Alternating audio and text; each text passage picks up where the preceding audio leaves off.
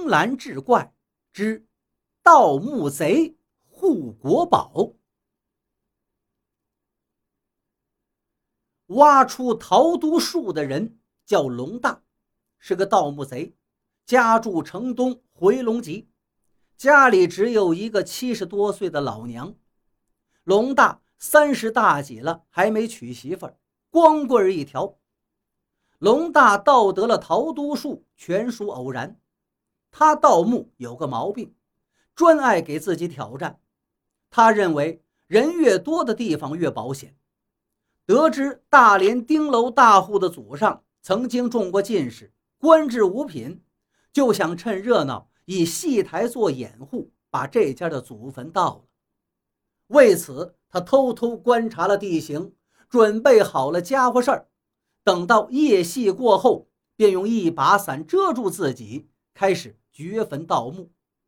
不想在打通通道的时候，竟然挖到了一座汉墓，意外得到了这尊桃都树。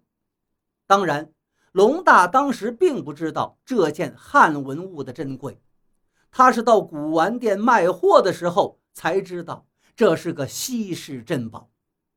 古玩行家都说没见过这玩意儿，提出要看实物，只有见了实物才能鉴定是什么东西。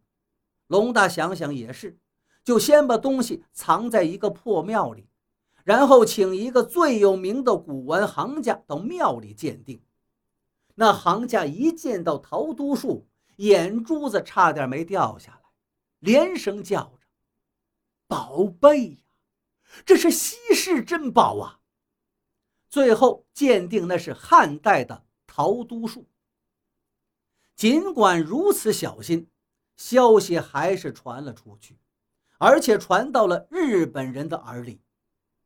一九三九年，陈州已经沦陷，当时驻扎陈州的日本指挥官叫川原义弘，也是个文物迷，尤其喜欢中国文物。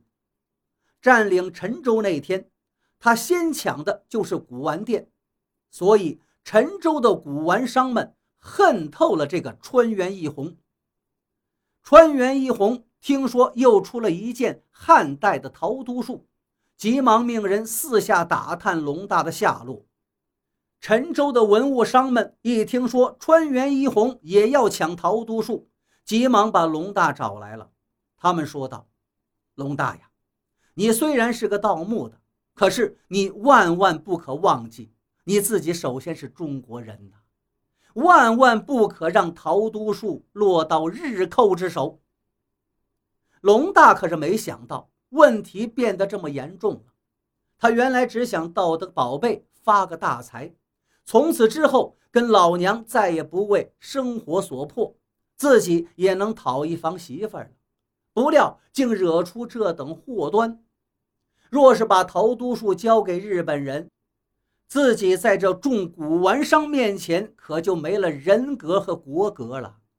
因为盗墓这个行当与古玩商自古就是一家，盗墓者离开古玩商，几乎是拿着宝贝换不成钱，那算是活活堵了财路。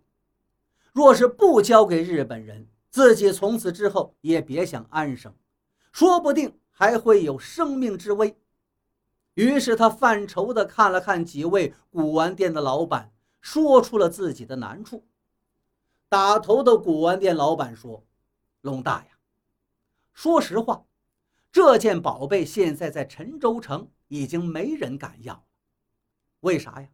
因为它已经成了个祸端了。”虽然我们也怕国宝被日本人夺走，但我们毕竟都有店铺，有妻儿老小，目标太大，不便收藏。可是你呢？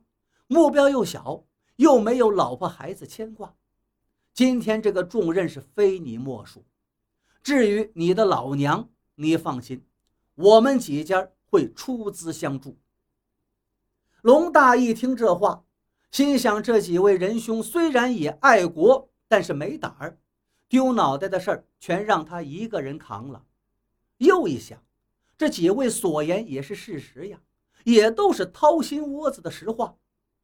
这陶都树若是从自己手中让日本人夺走，自己就成了千古罪人。盗墓虽然也是犯罪的事儿，但盗出的文物终究还是在自己国家里头转悠。可是若被弄到外国人手里，那就对不起列祖列宗了。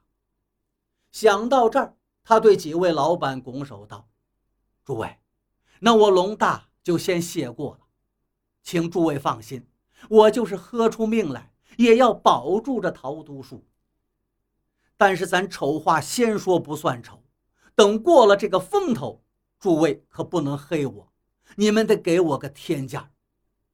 几位老板见龙大护保挺坚决，就异口同声道：“兄弟，你放心，只要这次你护保成功，不但是陶都树给你大价钱，日后凡是你出手的东西，我们只帮你卖掉，绝不赚你钱。”龙大一听，深为感动。既然诸位这么看得起我龙大，我也不瞒大家，陶都树我已经放到了一个安全所在。如果我万一为国捐躯了，这陶都树怕是再也没有人能找到，就只能让他长眠于地下。言罢，再次谢过众人，转身就消失在夜色中。那个时候，川原一红派出的人也正在到处寻找龙大。为了能把龙大引出来，他们还把龙大的老娘抓到了指挥所里。龙大闻之是惊慌万分，他怕老娘受了委屈，可是又无计可施。思来想去，还是得先救老娘。桃都树虽然是个好东西，但也不能因此落个不孝之名。当时陈州的日军指挥所在北关太昊陵内，鬼子们赶走了庙里的和尚，把二殿当成了指挥部。龙大一到太昊陵，川原义红高兴了，他对龙大说：“只要交出桃都树，我立刻放你们娘俩回家，而且还有奖赏，保你们日后日子无忧。”说完，当即让人请出了龙大的老娘。而且还让他们母子单独相见。龙大一看母亲竟是毫发无损，悬着的这颗心才算落地。母亲对儿子说：“儿啊，这日本人倒也没有难为我，只说等你交出个什么数就放我回家。儿啊，他们让你教你就教呗，反正你那东西也是来路不正，咱可不能因为这个跟日本人硬。碰啊！